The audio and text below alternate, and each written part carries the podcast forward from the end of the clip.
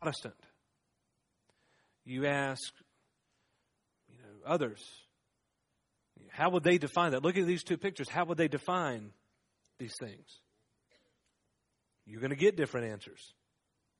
So, letter C, our sources of authority are extremely important in answering this question. Remember those four? I put them down for you this week Scripture, reason, tradition, experience.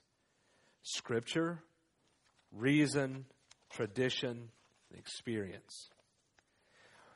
Well, let's kind of give an overview about just abortion in general. Let's talk about fetal development. Let's talk about statistics. Let's talk about definitions.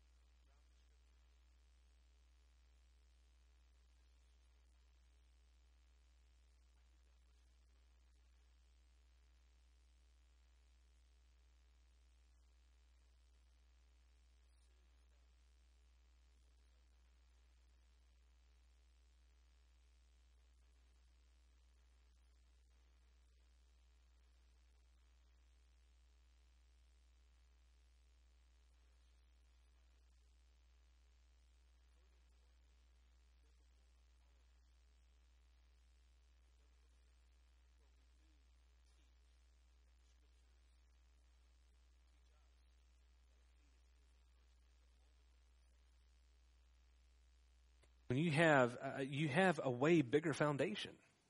You see. All right, so we're gonna we're gonna you know do a lot of studies next week, and um, we got some principles there. You, you've got them printed, so you're going to get a head start. You'll know where I'm going to go next week if you look at your handout. You'll see exactly where we're going. We're going to spend time on each passage, um, and we're going to look at the personhood arguments in the abortion debate. Um,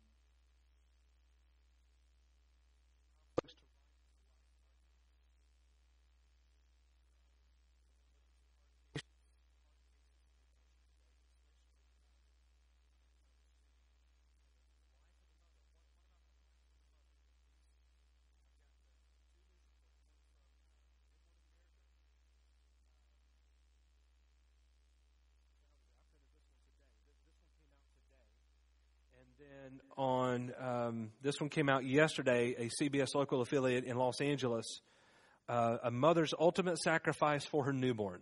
These these both came off Yahoo News. So we're gonna we're gonna talk about the reality of endangering the life of the mother, and we're gonna realize very quickly that is not a viable of an argument for uh, abortion advocates as they would like for us to think. Um, a mother's life in danger. I mean, where I mean, where you're talking about if this baby is carried to full term, then it's going to kill the mother. That is such a rarity that it's it's almost laughable that you would even use that argument. Well, we'll talk about all that. We'll have more stats, more figures. It's